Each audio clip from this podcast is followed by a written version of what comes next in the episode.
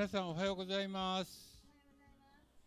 えー、2023年4月2日の聖日礼拝をこれから始めたいと思います。では前奏お願いいたします。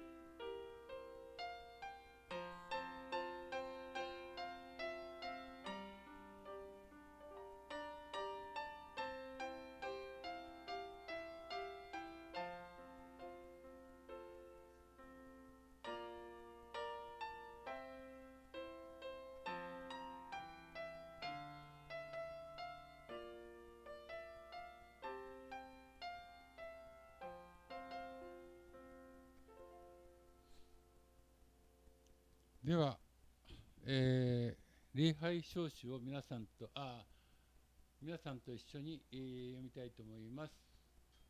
せーの。我が魂よ、死を褒めたたえよ。私のうちにあるすべてのものよ、聖なる皆を褒めたたえよ。我が魂よ、死を褒めたたえよ。死のよくしてくださったことを何一つ忘れるな。死はあなたのすべての咎を許し、あなたのすべての病を癒し、あなたの命を穴からあがない、あなたに恵みと憐れみと冠をかぶらせ、あなたの一生を良いもので満たされる。あなたの若さは足のように新しくなる。ありがとうございます。では、賛美したいと思います。カルバリの十字架を賛美いたします。「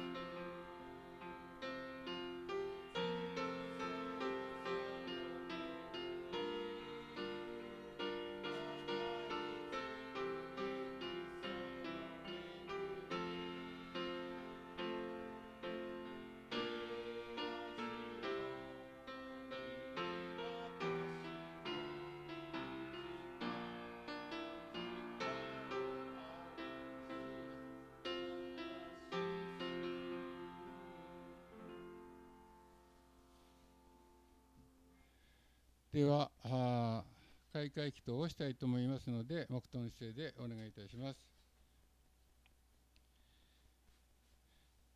天の父なる神様、えー、新しい年度に入って最初の誠実礼拝をこのようにして愛する兄弟姉妹と共にあなたに礼拝を捧げる機会を与えられましたことを本当に感謝いたします。また今日はあ素晴らしい暖かい一日また桜も本当に満開の状態で素晴らしい日を与えてくださいましてありがとうございます。どうかあこのイエス様精霊の宮である私たち一人一人まだその集合体であるキリストの体でなる教会が神様の栄光を表すことができますように罪が許され生活が清められこの世であなたの栄光を輝かせることができますように本日の礼拝が守られますように御心がなるように全世界の賛美を受け取ってください。これらの感謝と願いを主イエスキリストの皆を通してお祈りいたします。アーメン。では子供本日からですね子供賛美を始めたいと思います。福音賛美歌あ52番。特に、えー、子供たちは大きな声で一緒に歌ってください。あ賛美。ねえねえ。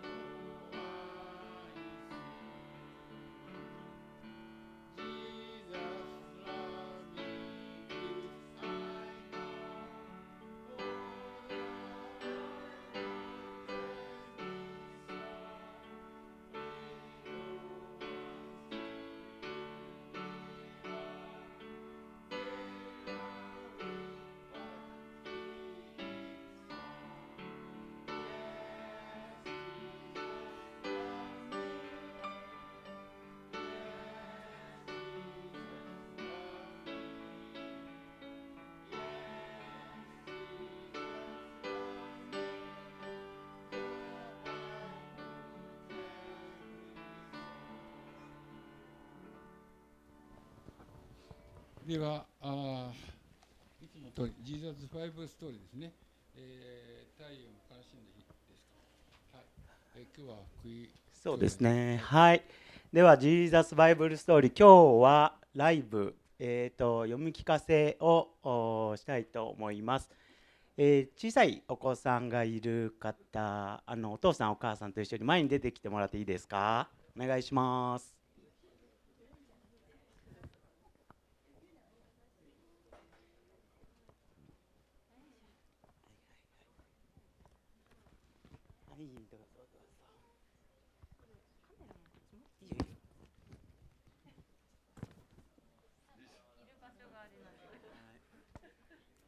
あちいちゃんおはよう。ちいちゃんおはよう。ここちゃんおはよう。ここちゃん髪切ったね。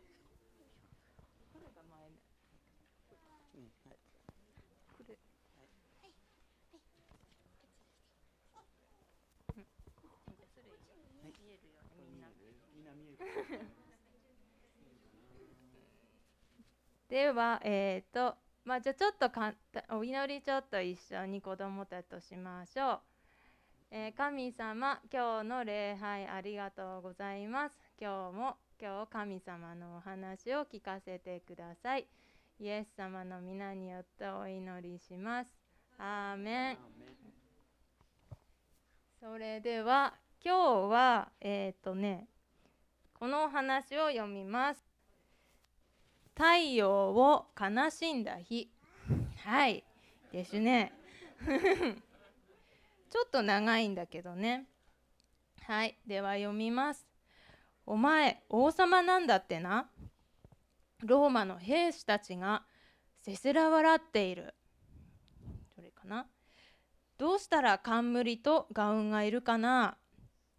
そう言ってイエス様がないばらの編んだ冠をかぶせて紫の布を着せ兵士たちは大げさにお辞儀をしてみせた。兵士はどれかな？どれかな？そうえー、と唾を吐きそれから散々イエス様をで鞭を打ちそばを吐き痛めつけた。人間以下の扱いをされているこの方こそ命を作られたこの世界のすべてを司っている王神の子ということを彼らは全く知って知らなかったから。はい神様は？どれかどれかな？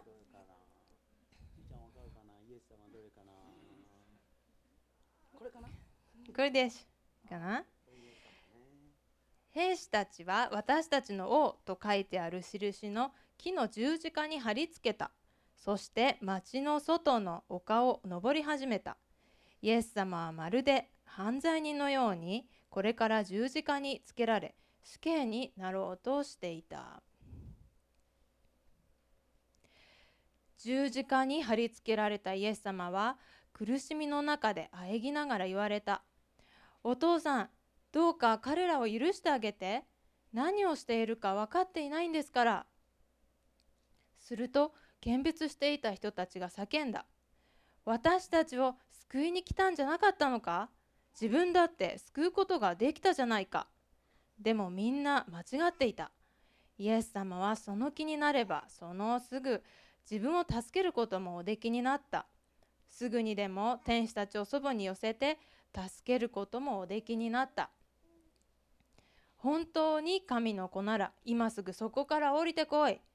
本当のところイエス様から十字架から飛び降るだけでなく一言お話しするだけで苦しみをすべてとやめ止めることもできた。あの女の子を生き返らせたいみたいに嵐を沈めたみたいに5,000人の人の人をお腹いっぱいにさせたみたいにね。でもイエス様はあえてソドマにとどまった。みんなは分かっていなかったんだ。イエス様がそこにとどまっていなかったのは手足に食い込んでいる釘のせいじゃなかったっていうことをむしろイエス様はそれほどみんなを愛しておいてくれたのだった。お父さんイエス様は必死で天に天を見上げ神様を求めたどこ？私を置いていかないで初めてだった。イエス様がお話をしても神様は答えにならなかった。初めてあると同時に最後ででもあった。どうしても恐ろしい永遠に続くかと思われる静けさ神様は答えにならなかった。ご自分の一人息子にあえて向けられたのだ。イエス様の方に涙が止めどなく流れる。すべての人に涙を拭ってくださる。そのお方の方に涙が拭われることなく流れ続けた。はい、こイエス様はどんな顔をしているかな。なんか泣いてるんだって。泣いねかなこれから痛い痛いって言って十字架につけられて。ねここ泣いてるね。こうポロってね。うんもうちょっとだねお話ね。はい。じゃあ次。まだ昼だというのに恐ろしい暗闇が世界を覆った。太陽も輝きを失った。わ暗くなってきたね。はい。地面は大きく震え山々はわーっと震えた。家が岩が真っ二つに割れた。まるでこの世界のよう。神様にが作られたものすべてが粉々に崩れ落ちていったいくようだった。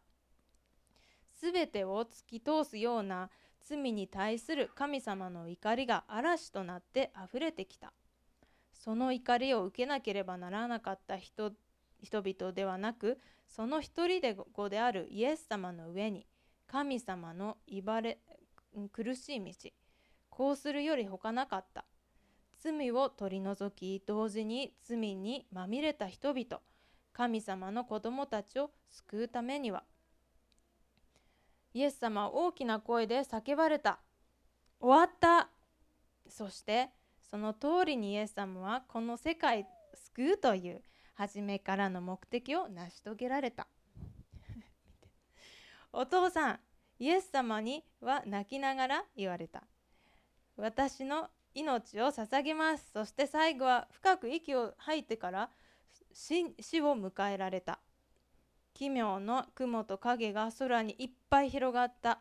紫オレンジ黒丸で怪我をした時みたいにしたようなあざだった。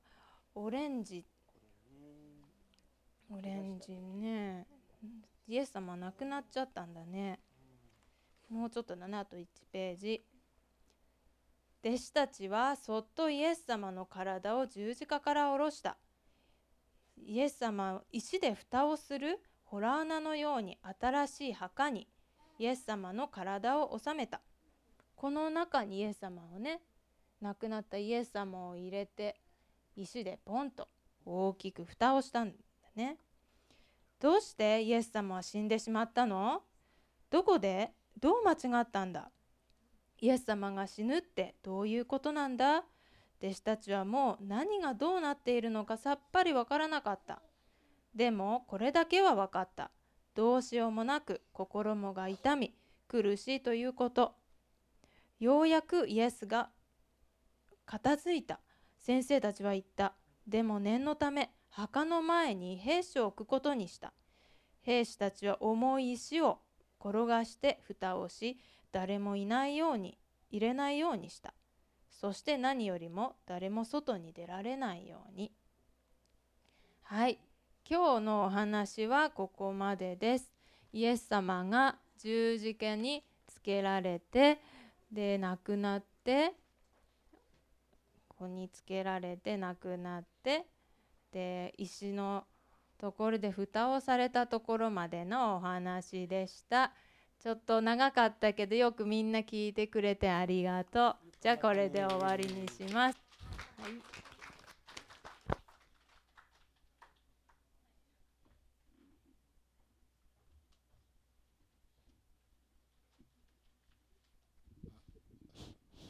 あの皆さん突然ですねスタイルが変わってびっくりされた何が起こるのか と思ったでしょうけれども昨日ですねリーダー会議があありましてあのまあ、今までコロナの中でなかなか KBT っていうものが子どもたちのためにできるっていうのは、まあ、あのジーザスバイブストーリーを出してそれを聞かせるっていうことだったんですけどやはり新しい形に移していかなきゃいけないんじゃないかと。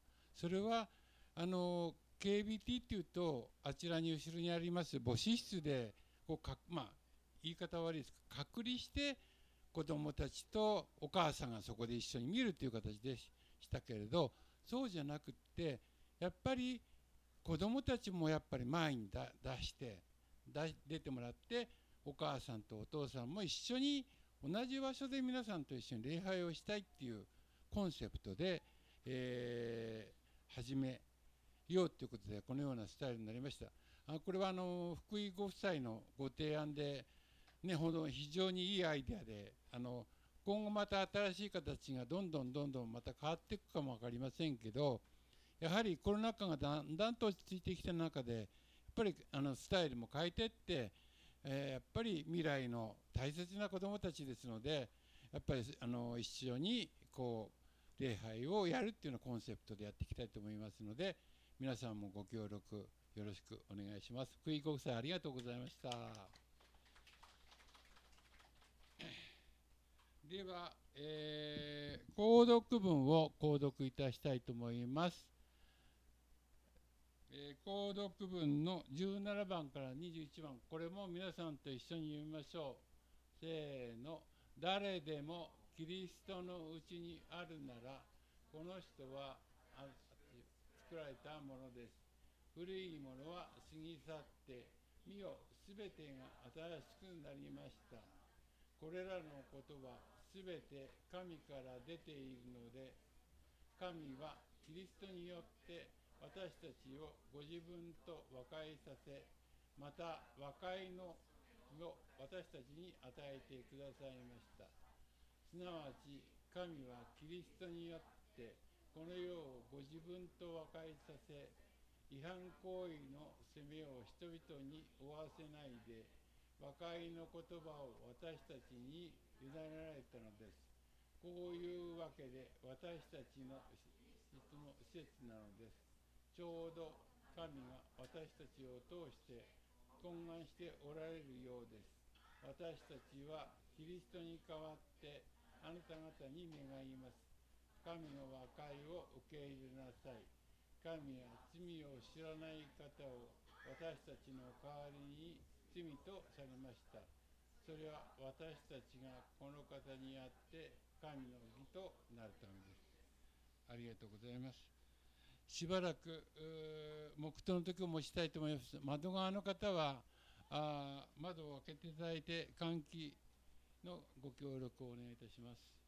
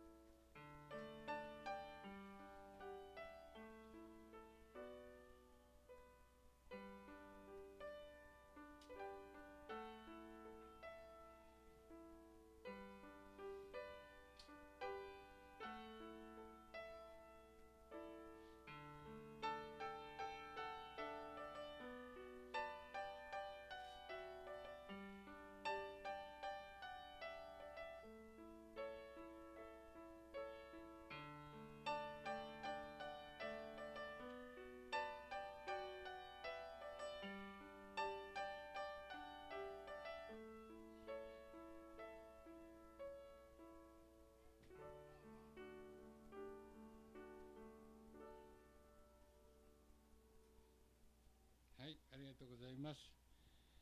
ではですね、えー本日今日はちょっと暖かいんで、あの開けたままで、もし寒くなったら閉めてください。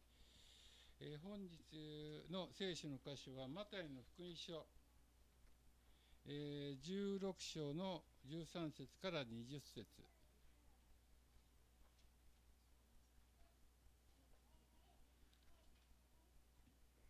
ではお読みします。さて、ピリポ・カイザリアの地方に行かれたとき、イエスは弟子たちに尋ねて言われた。人々は人の子を誰だと言っていますか？彼らは言った。バプテスマのヨハネだという人もあり、エリアだという人もあります。また他の人たちはエレミアだとか、また預言者の一人だとも言っています。イエスは彼らに言われた。あなた方は私を誰だと言いますか？シメンペ,、えペトロが答えて言った。あなたは生ける神の御子、キリストです。えーっと、その次に出てきますかね、これ。に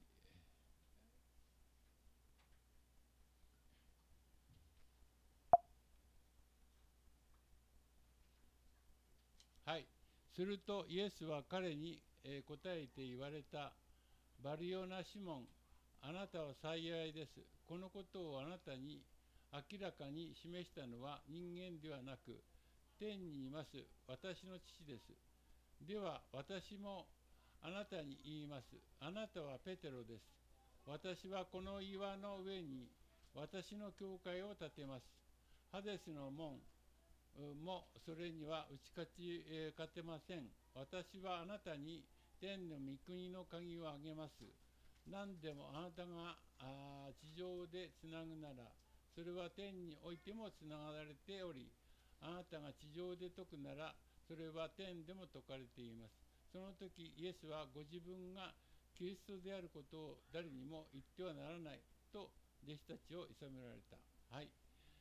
えーということで、えー、ジョー兄弟に、えーペテルの信仰告白その2ということでメッセージをいただきます。お願いします。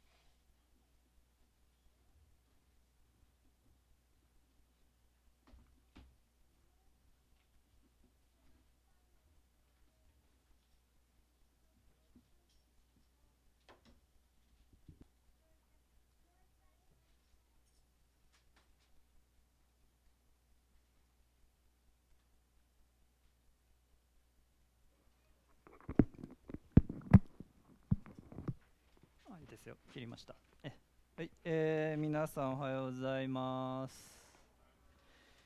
えー、今日またこうして皆様と共に、えー、御言葉を学び主を賛美しおめたたえる機会を本当に感謝します、えー、まあめきり暖かくなってきてね、えー過ごしやすくなってきましたけれども朝起きると山の方を見たりするとねなんか白く霞んでるんですね。いや花粉かやなんちってね。ちょっと私は花粉症。今まではそんな大したことなかったんですけども今年はちょっとね、えー、参ってますけれども。ちょっと朝薬飲んできてちょっと備えてきましたけどもしかしたらお聞き苦しいところがあるかもしれません。こうマイクだったらね話するとき逃げれるんですけどね。ここにつけてるとちょっと逃げれないので先に言っておきます、えーでは祈ります。えー、主を皆をたたえます。今日またこうして、えー兄弟姉妹たちと共にあなた様を褒めたたえ賛美し御言葉を味わうこの機会をありがとうございます。本当にこうして一人一人の力あなた様が与えられてこうして備えられて、えー礼拝の準備整えられていることも本当に感謝いたします。どうか今日この日この時、えー御言葉を御言葉として私たちが味わいそしてまたうちに蓄えてえーそれぞれの場において花開きますようにどうか主を働いてください。どうぞ皆、イエス様の皆によってお祈りします。アーメン。では、えーちょっと画面共有しますね。まあ今日は、えペテロの信仰告白、まあ、続きということでね、えー先月、えーイエス様がね、えー聞かれましたね、先ほど、えー高橋兄弟が読んでくださったところで、え人々は何と言いますか、あなた方は私を誰だと言いますか？という、えことに対して、ペテロは、えあなたは神の子、キリストですと、え答えたわけですけれども、まあ、イエス様何者かというのが一つのテーマでありました。えーまあ、前回をちょっと復習しますと、えー福音書読んでみますと、えーイエス様の、まあ、自己認識、イエス様がご自身どのようなものとして、え主張なさっていたかというと、やはり神と、え等しい権威を、え持っておられるということをイエス様ご自身が意識していたということは、えーわかるわけであります。えー聖書学者のメイチェン博士は、えーイエス・キリストはご自身の言葉を聖書と同等の権威を持つものとして語られたと、えー書いてあります。まあ、確かにイエス様、えーいつも語るとき、またすること、えー神様と等しい権威を持って、え語られました。ねえーわえ父、母、えー子供、兄弟、姉妹を捨てて私についてこない者は私にふさわしいものではありません。えー、でもしこれ私が言ったらどうでしょうか？皆様ね、ジョーさん何言ってるの？神か？って感じですよね。イエス様が主張なさったことです。えーそういうようなイエス様の態度を見てみるなら、え3つのパターンしか私たちイエス様の判断イエス様を判断するにあたってどのような方か判断するにあたって3つのパターンしかないっていうこと、えー C.S. ルイスの著書、えーキリスト教の聖髄から、えー見てみましたね、え1つ目は、えイエス様ご自身が主張した通りに神と等しい権を持つお方であるということ。2つ目はもしかしたらイエス様ちょっと頭がおかしくなっちゃったのかな？ちょっとおかしな人なのかな？っていうのが2つ目のパターン。3つ目のパターンとしては、まあ、イエス様大嘘つきで、まあ、悪魔のようなもの。この3つの選択肢しかないんだよっていうことはね C.S. リス語ってますよっていうことをお話ししました。あのイエス様なんて素晴らしい方なんだろうっていうだけでは足りないんですね。ただイエス様を尊敬しましょうっていうだけは足りません。必ずこの3つの選択肢のうちのどれかに行き着きます。そしてペテロさんはあなたは生ける神の子キリストですと告白しました。それは私たちも、えー同意することだと思います、えーこういうことを見ていきましたけれども、えー次はその、えペテロの信仰告白に対するイエス様の返答をメインポイントとして見ていきたいと思いますけれども、えー今回メインポイントとなる17節からちょっと共に声を合わせていただけたらと思います。先ほど高橋兄弟も読まれましたけどもう一度読んでみましょう。3はい。するとイエスは彼に答えて言われた。バリオナ・シモンあなたは幸いです。このことをあなたに明らかに示したのは人間ではなく天にいます私の父です。では私もあなたに言います。あなたはペテロです。私はこの岩の上に私の教会を建てます。ハデスの門もそれには打ち勝てません。私はあなたに御国の鍵をあげます。何でもあなたが地上でつなぐならそれは天においてもつながれておりあなたが地上で解くならそれは天においてもつながれています。その時イエスはご自分がキリストであることを誰にも言ってはならないと弟子たちを戒められた、はい、ありがとうございます。順々に見ていきたいんですけれどもね。あのーこのことをあなたに明らかに示したのは人間ではなくてねありますけどこのことって何でしょうか、えーこのことっていうのはまあもちろんペテロさんの申告告白ですね。あなたは神の御子です。キリストですという申告。告白そのことをあなたに示したのは、えー神様だっていうんですね。神様ご自身があなたにそれを示したんだよということをここで、えーイエス様おっしゃってますけれども。あのここで明らかに示したってあるのはあの隠されていたものが表されたっていうような、えニュアンスの言葉です、ね、今までこう隠されていました。ペトロさんにその真理イエス様が何者であるか隠されていました。しかしそれがこう明らかにされた、ここは明らかに示したっていうふうにちょっと能動体で書かれていますけれどもね、えーこれもともとの言葉を見ると受動体ですね。明らかに示された隠されていたものが明らかにされたっていうようなニュアンスの言葉です。まあ、誰によってそれなされたか、まあ、ここにありますね。天にいます私の父です。神様が隠されていたものを明らかにしたんだよ。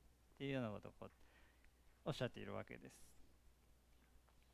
えーちょっと言葉の説明を、えーいくつかしていきたいんですけども。人間ってありますね。これ元の言葉見てみると血と肉っていうようなね、まあ、なかなかに生々しい言葉ですけども、どういう意味でしょうか。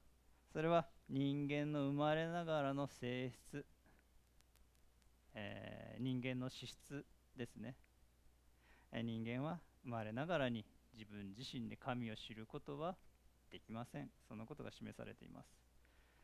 またこうバルヨナ・シモンっていうような言い方してますね。バルヨナっていうのはヨナの息子っていう意味です。ヨナの息子。まあアラム語ですけれどもね。あのユダヤ人は名前の呼び方として誰それの子っていう言い方をね名字のように使いました。あの結構同じ名前の人が多いのでね何々の子シモンとかね何々の子ヨハネとかそういうような言い方何々の子ヤコブとかねそういうような言い方をよくしてました。名字のように、えーこの呼び方あえてなんでそんな呼び方したのかなこれはシモンの生まれながらの状態。これもまた生まれながらの罪深い人間としての資質を表しています。これ共通されているわけですね。あなたの生まれながらの資質や人間として持っている教育がこのことを明らかにしたんじゃないよっていうことをここで示されているわけです。人間として受けた教育自分の理性判断能力によるものではなく神様がその真理イエス様が何者かということをこうやって隠されていたものを明らかにしたんだよっていうことをここイエス様おっしゃってるんですね。第一コリント人への手紙にはこうあります。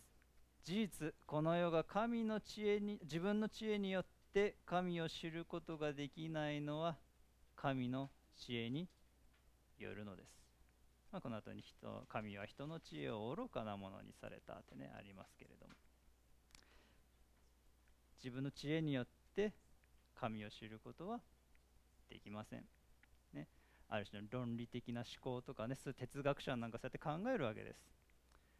こういろいろ出来事を遡っていってこういう神様がいるんじゃないかとかね哲学者考えるんですけども自分の頭でいくら考えても神様がどのような方か知ることはできません。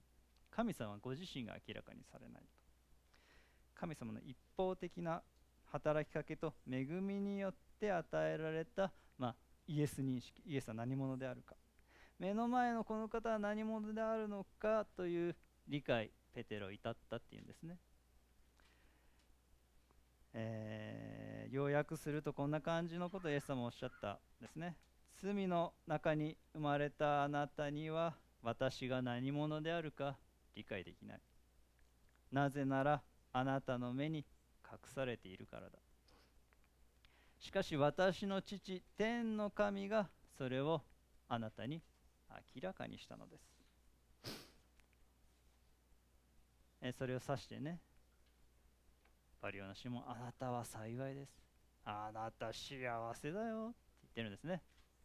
神様がこのことを教えてくれたなんて。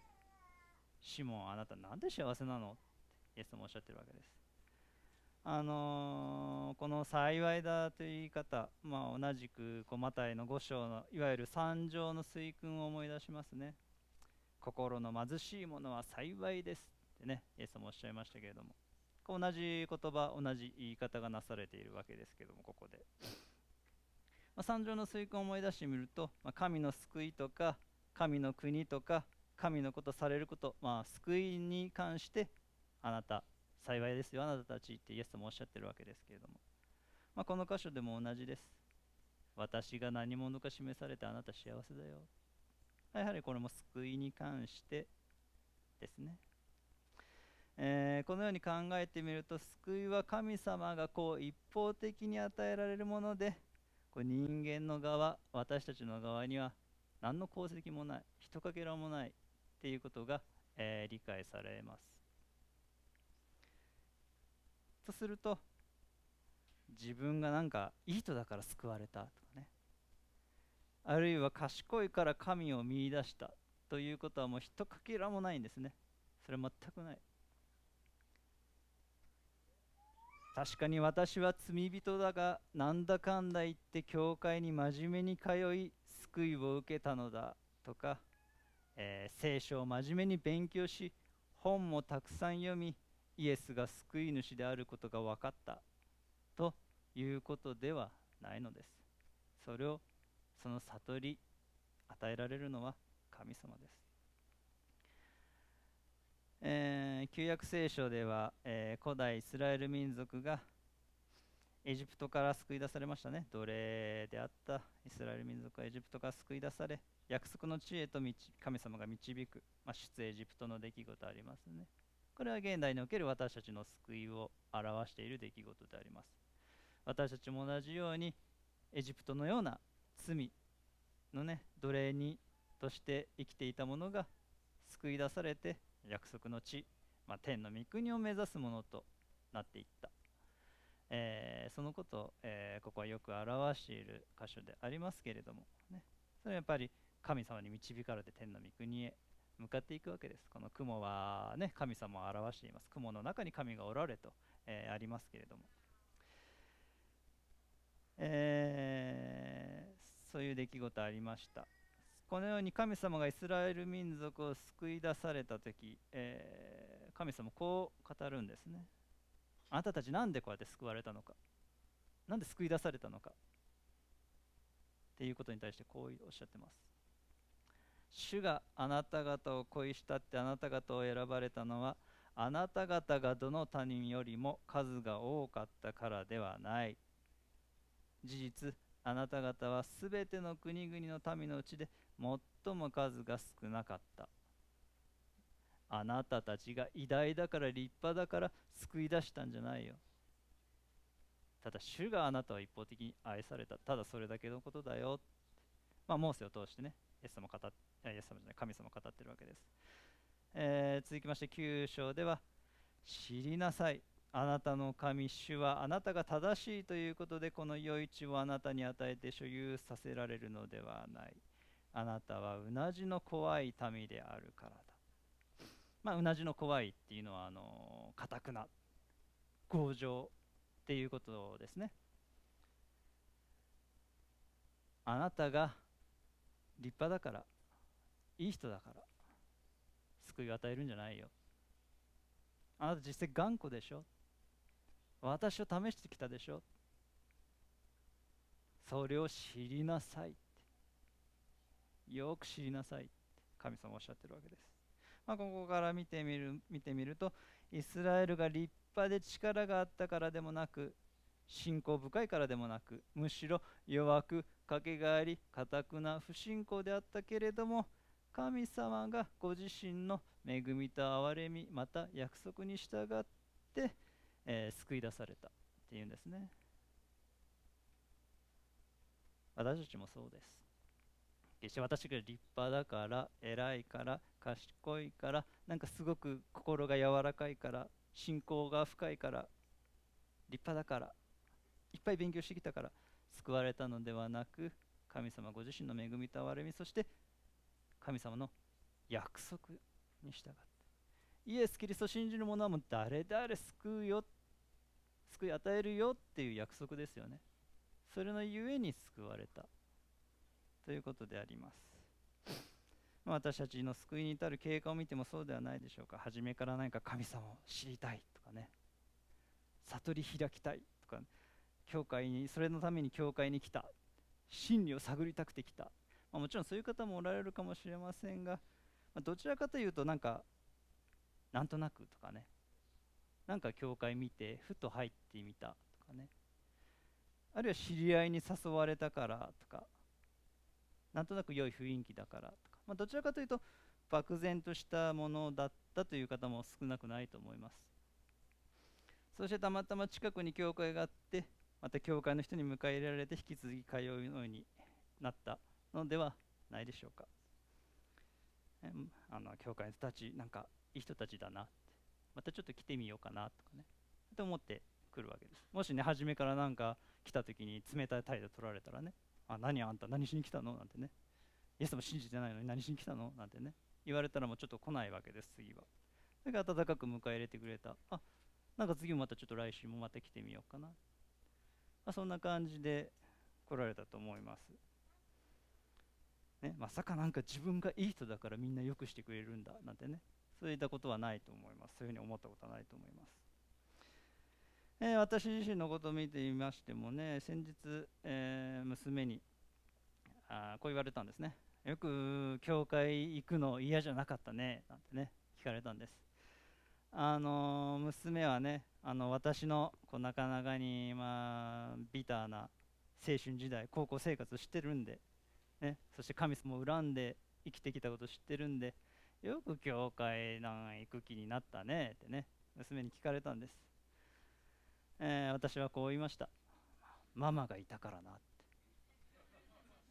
まただ本当にそれだけなんですね。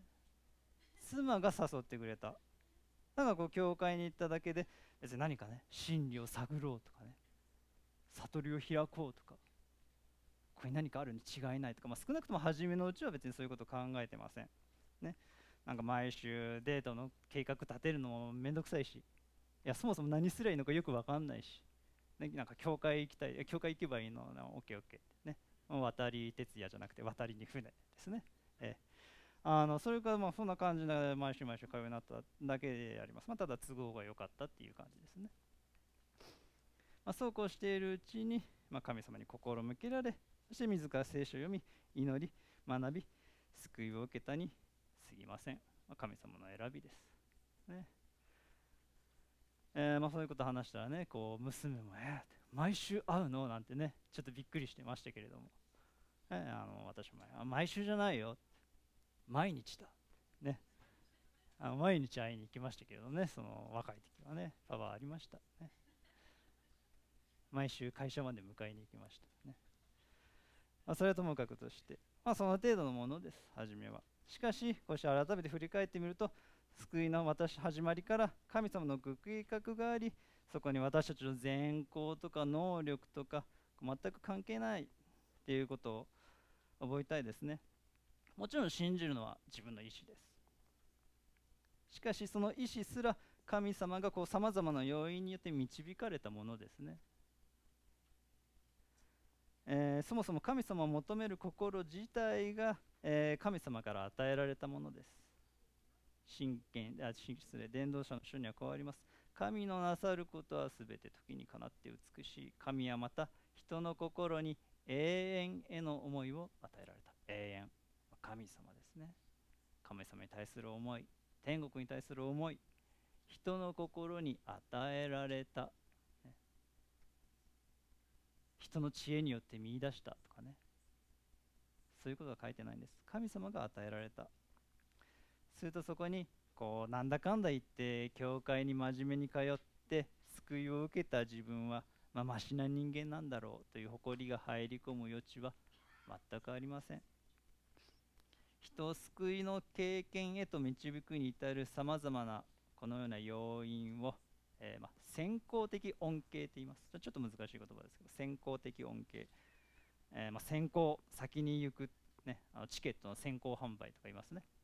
先行的な、まあ、恩恵恵みと言います、えー、まあ救いに至る経過をもう初めから救いという恵みを受ける初めから救いという恵みを受けるより先立って先行的に恵みを与えられた。それを先行的恩恵と言います、まあ、初めから神様ですね、えー、その先行的恩恵が誰にいつどの程度及ぶかっていうのは、まあ、ちょっといろいろ議論があるところですけど神学的な、まあ、今日覚えたいのはイエス様が何者であるかを知り救いに至るにはもう初めから神様の働きを必要働きかけを必要とし全く自分の力とか行動とか能力功績などによるものではないということです、まあ、そこしっかり押さえていただきたいんですけれども、えー、人は完全に堕落しているので神様からの働きかけがなければ神様を知ることも救いに導かれることもない、まあ、そもそも神様を知ろうとすらしない初めは。堕落した人間は。しかし知ろうとする心をまた与えられた。そのことに感謝したいですね、まあ、このように人間堕落している存在であります。本来はそのようなものであります、えー、聖書にはこうあります。主は地上に人の悪が増大しその心に測ることが皆いつも悪いことだけに傾くのをご覧になった。みんなすべて悪いことだけに傾く。ちょっといいことぐらいはちょっとはいいとこあるよじゃなくてすべて悪い方に傾く。あるイザヤ書では私たちは皆汚れたもののようになり私たちの義は皆不潔な着物のようです。私たちは皆この葉のように枯れ私たちの咎は風のように私たちを吹き上げます。私たちの義はみんな不潔な着物のようだ。もう義すら汚れている。私たちね。これいいことだろうって思ってやりますけどそのいいことに対する動機づけとかねそれすらやはりどこか汚れている。不完全でねじ曲がっている。ローマ人の手紙にはこうあります。それは次のように書いてある通りです。義人はいない。一人もいない。ね。一人ぐらいいるだろうではないです。一人もいない。ちょっとこういうのね読んでると気がめいてきますね。人間って。そして私って。どれほど罪深いんだろう、まあ、しかし、あのーこのような、えー堕落状態を聖書がそれほど主張しているのはこう人間をねへこましたりするわけではなくだからこそそんなあなただからこそ神様からの働きかけがそして救いへと導かれることが必要なんだよって教えるためですね。ですからってあなた悪いあなた悪いあなた悪いって言ってね言うこと自体が目的ではありません。だからこそ神様が必要なんですよねっていうふうに、えー聖書は教えています。あこんな自分こんなどうしようもない自分。だけどこんな自分を神様を受け入れてくださる。そして神様のその偉大さ愛恵みを知る。そして神様の清さを知る。そしてそのような中であやっぱ私は本当にどんもっと、えー罪深いんだなという自己認識に至る。そしてまた神様それでも愛してくださる神様に思いを寄せる。その繰り返しですよね。ジャン・カルバンは自己認識と神認識は鎖でつながれていると、えー書いております。どういう意味でしょうかね。もう自分自身を知ることと自分の堕落状態を知ること。問題を知ることと神様を知ることは決して切り離せないということですね。自分の罪深さを知り神を知る。神を知り自分の罪深さを知る。まあどちらが先かちょっとよく分かりませんけれども。ペテロさんもそうでしたね。あの初めイエス様に出会ってあこの方はただもんじゃないと思った時私から離れてください。私は罪深い人間ですから。でもイエス様はそんなペテロを受け入れた。そしてペテロさんはそのような中で、えーイエス様と歩む中でそのイエス様の神聖素晴らしさ知ったわけです。神認識に至ったわけです、まあ、その後またねこの後でもまた自分の罪深さをより深く知る出来事あるわけですけれども。その繰り返しであります。ペテロさんのように自分自身を知りまた神様を知る。神様を知り自分を知る。えーそのようなきっかけ与えてくださるの。は、まあ、何はともあれ初めは神神様が、えー私たちに神ご自身を明らかにされた。イエスは何者であるかというのを明らかにされた。ということを、えーここで踏まえていきたいですね。では、えーちょっと続き見ていきたいんですけれども、えー私もあなたに言います。あなたはペテロです。私はこの岩の上に私の教会を建てます。ハデスの門もそれには打ち勝てません。私はあなたに天の御国の鍵をあげます。何でもあなたが地上でつなぐならそれは天においてもつながれており、あなたが地上で解くならそれは天においても解かれています。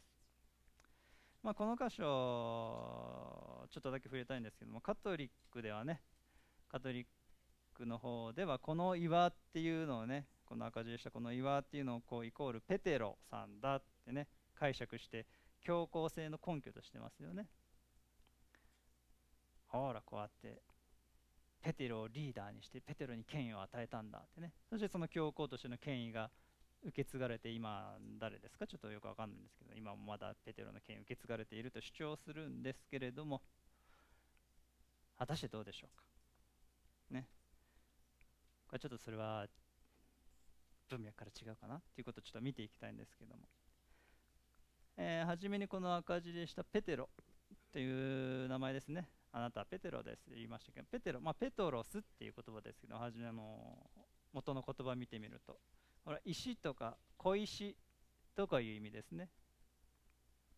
まあ、岩っていう意味も確かにあるんですけれども。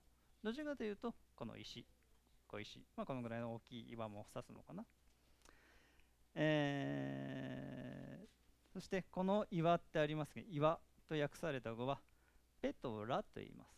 同じ言葉じゃないんですねもともとのこと。あの聖書のまあ私の持っている第2版では下の方にちっちゃい字でね言語ではペトロとかねペトラとかね書かれていますけど、まあ、皆さんのお手持ちの聖書ももしかしたら、えー、そう書かれているかもしれません。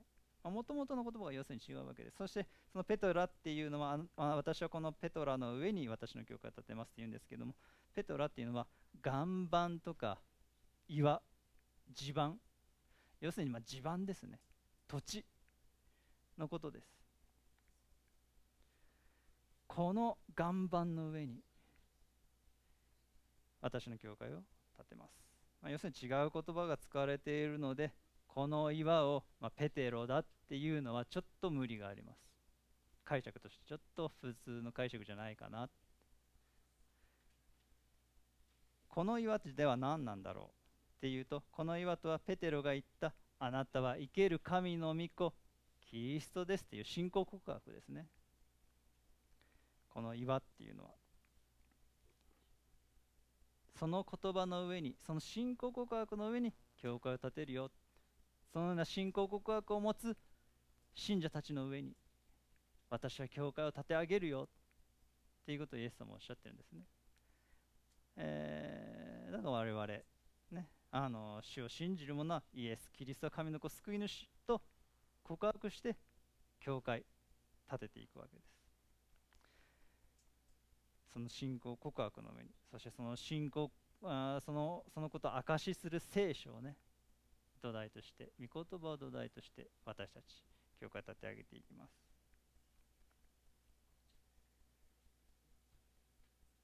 え、今までのそれのことを文脈で今までの文脈で踏まえていくと、ね、このようなことをイエス様おっしゃったんですね。あなたは本来石ころのようなつまらないもので私が何者であるか自分の力では知ることができない。しかし天の父が私が何者であるかあなたに明らかにされたんだ。この岩あなたの信仰告白の上に私の教会を建てるよ。イエス様おっしゃってるんですね。それが最も文脈に適してますよね。やっぱりこう人間が明らかにしたんじゃないよとかね。バリオナ・シモンなんていう言葉先ほど見ていきましたけれどもその人間のつまらなさ小ささをよく指している文脈の上でこれを語られたっていうことをちょっと見逃し見逃しちゃいけませんね。それをなんかこうちょっと曲解してこれはペテロに、ね、権威与えたんだっていうとちょっとえらいことになると思います。えー、信仰告白の上に立てる。ね決してね牧師の上に教会を建てるでも教会の伝統や形式の上に教会を建てるでも教会員でもないんですね。一人一人の教会員でもないんです。生ける神の御子キリストっていうその告白そしてそれを証しする聖書の上に教会立て上げられていく。私たちそのことを忘れてはいけません。えー、ところでキリスト教のシンボル皆さんこれねえご覧になったこと一度はあると思います。イクソスっていうね、まあ、魚っていう意味ですけど、魚、えー、聖書の元の言葉、ギリシャ語で魚っていう意味の言葉ですけれども、まあ、こういうステッカー出てます。命の言葉社から出てます。ねまあ、ぜひお買い求めの方は、えー、豊かな命聖書書店でお買い求めください。えー、これなんで魚かなってね、皆さん多分思ったことがられると思うんですけれども、あのー、イエスキリスト神の子救い主をギリシャ語に聖書の元の言葉に直してみるとこうなりますイエスス、まあ、イエスですね。クリストス、まあ、キリスト。セウ、まあ、神のっていう意味ですけどもね、えー、セオスが神ですね。セウだと神のっていうふうに変化するんですけども。ヒュイオス子ですね。子とか息子。そしてソーテール、救い主、イエス・クリストス・テウ・ヒュイオス・ソーテール。その初めの頭文字。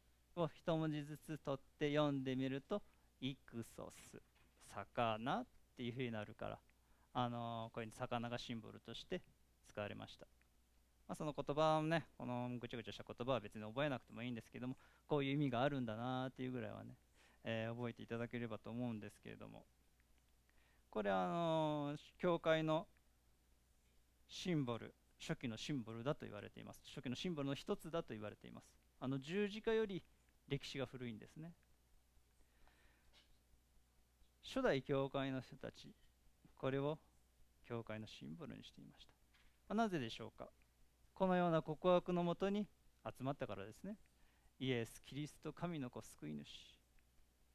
それを土台として教会のシンボルとして集まったわけです、まあ、この言葉、えー先ほどのペテロさんの信仰告白ともほとんど一緒ですよね。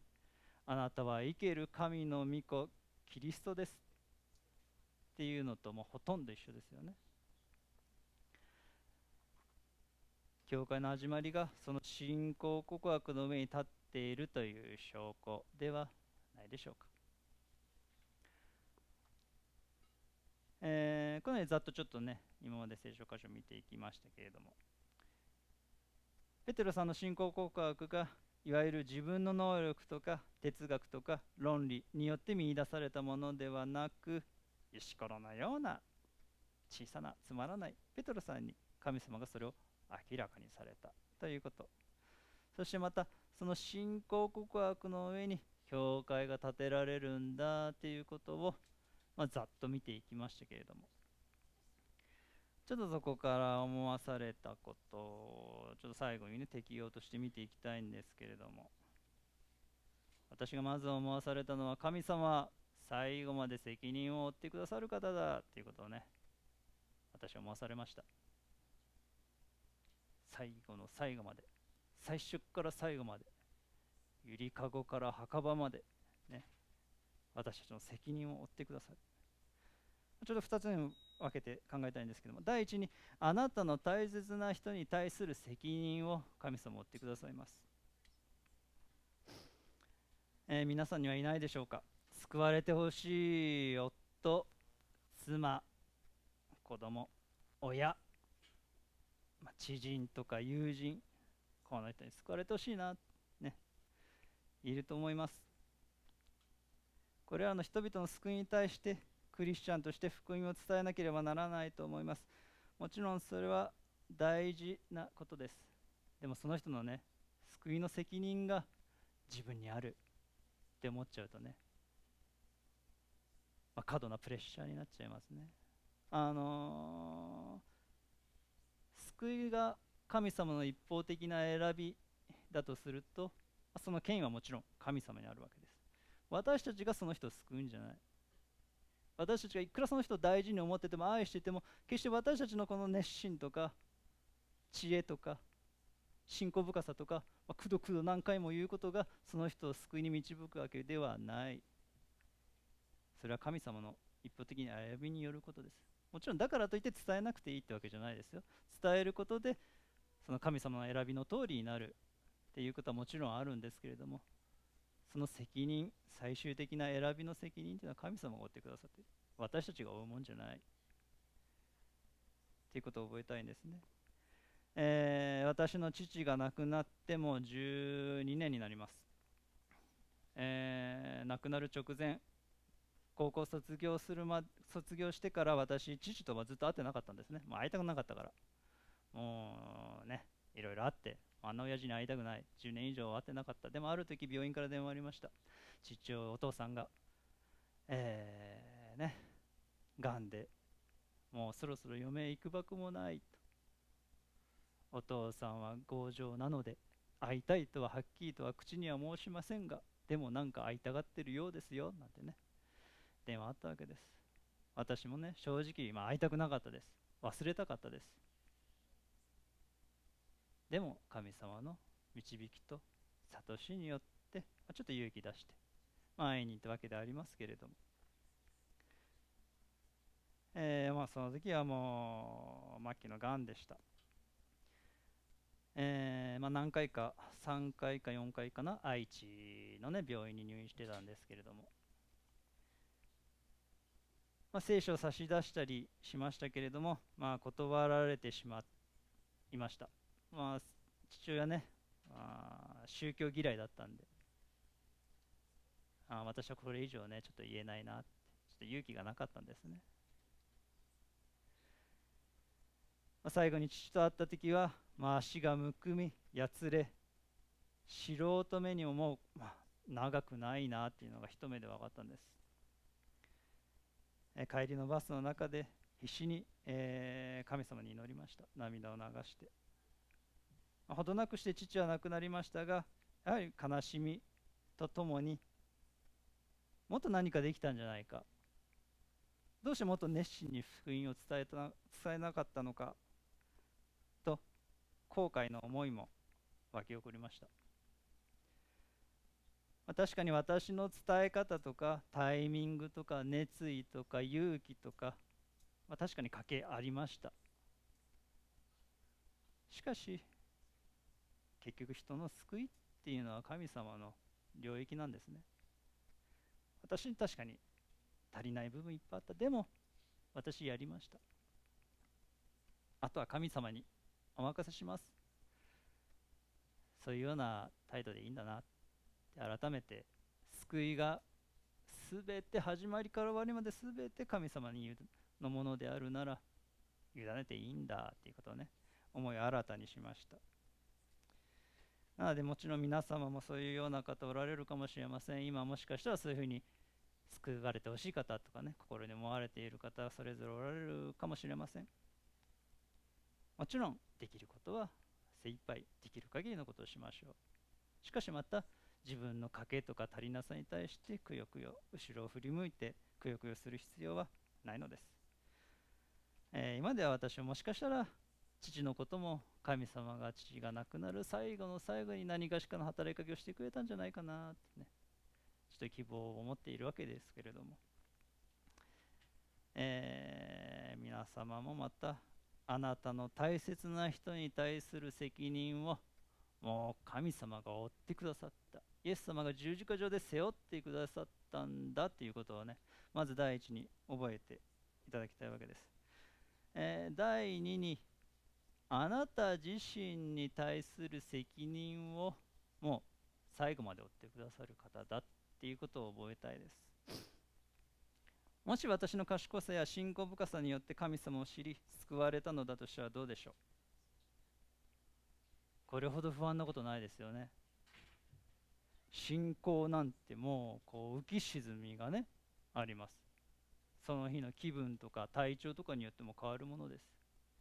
そうなるとある日は救われある日はもう救い失いっていうふうになっちゃいます。あるいは賢さによってね私いっぱい勉強したから救われたんだっていうのなら、まあ、賢い人なんかいっぱいいます。そうだったら進学書はみんな救われていることになっちゃいます。平信徒の知恵のない私救われていないのかもしれないっていうふうになっちゃいます。そうじゃないですね。私たちの信仰とかによって救いに導かれたんじゃないんだっていうのをちょっとそこに平安を見出したいです。えー、こんなことがあったそうです。あるお年を召した女女性が、まあ、年を取ってからイエス様イエス様の救いを受けたんですね。もともと仏教徒だったそうです。ずっと仏教徒としてやってきた。しかし、えー、まあ、おばあちゃんになって救いを受けた。しかし、えー、時を経てその方、え地方の症状が出てきたそうです。そこで、えそのおばあちゃんの口から出てきたのは、えなんですか波阿弥陀仏ですね。お経が口から出てきたそうです。もうちょっと地方になっちゃって。あんにゃーらってね。若い頃ね覚えた、えー、ね、このお経を唱えるわけですじゃあそのおばあちゃん救われていないんでしょうか？いやあなたお経を唱えちゃったね。もう救いはないですよ。なんていう神様だったらちょっと心配ですよね。私たちだってどうなるか分かりません。ね。ボケちゃうかもしれない、ね、それは分かりません。あるいは病気になれば、まあ、呼ぶ記の呼ぶのように神様なんでこんな病気私にするんですか？あれは物事がうまくいかない時なんでこんな一生懸命やってるのにうまくいかないんですか？不信仰に陥ります。そういう時あります。その日の気分一つで変わっちゃいます、ね。まあ、逆に、まあ、私の信仰は絶対だ揺らぐことないっていうのは、まあ、それはそれでちょっと心配ですよね。大丈夫かなって。あんま自信持つのはいいんですけど自信持ちすぎもちょっと心配ですね。絶対揺るがない信仰ってちょっとまあ少なくとも私の思いではちょっと難しいかな。やっぱり人間ね弱い時ありますよ、まあ、信仰が揺らぐ時救いどうなってるんでしょうか。もしそこがね私の信仰深さによって救いへ導かれるっていうんだったらちょっと怖いです。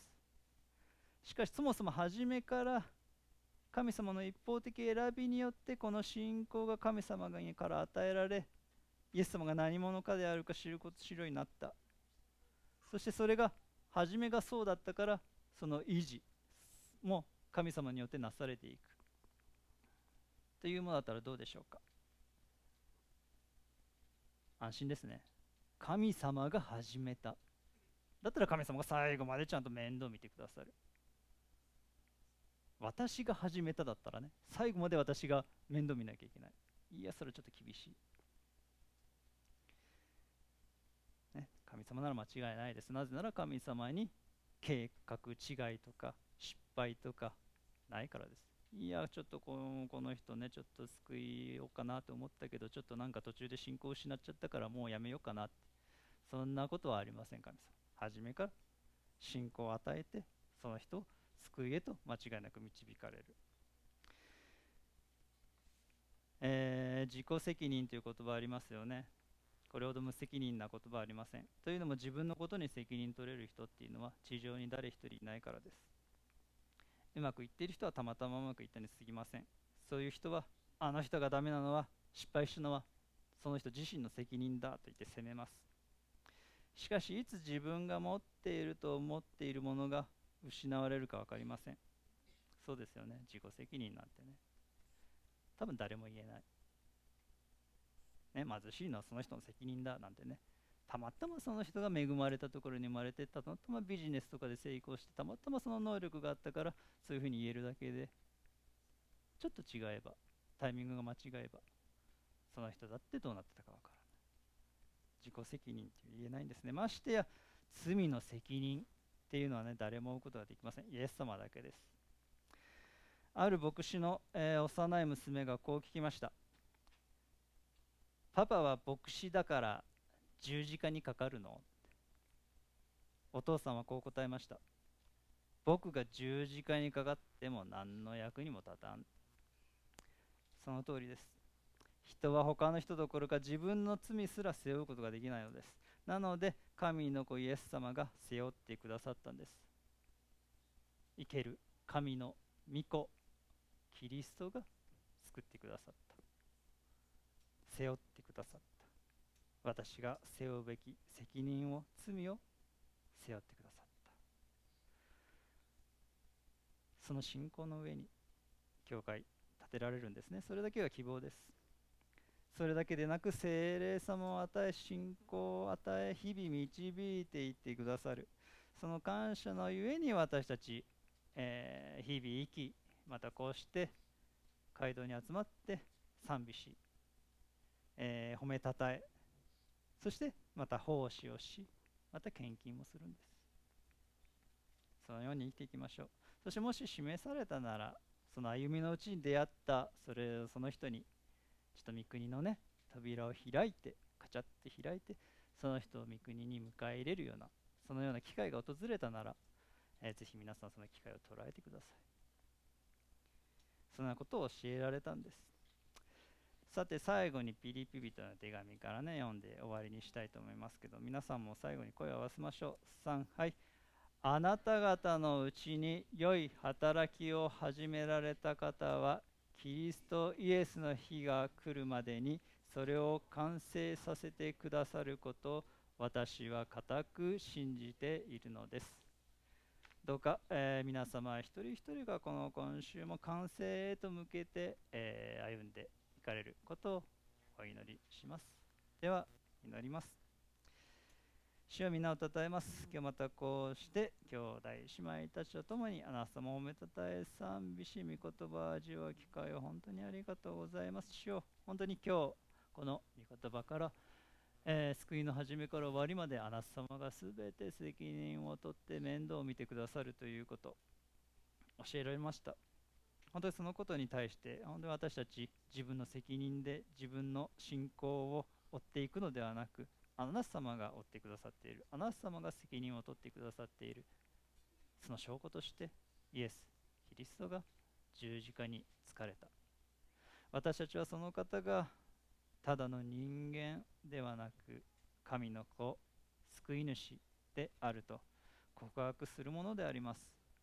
どうか本当に私たちがその主と共にある導きのその生活の中から主がどのような方であるかより深く知りまた自分自身のことも顧みその自分の罪深さを悔い改めつつもなおその許してくださるあなた様の大きさ、愛の深さ、高さ、広さ、長さをより味わうことができますように、そのような祝福された信仰生活を、えー全うすることができますように、どうか神様、この1週間も助けてください。尊き皆、イエス様の皆によってお祈りします。アーメン。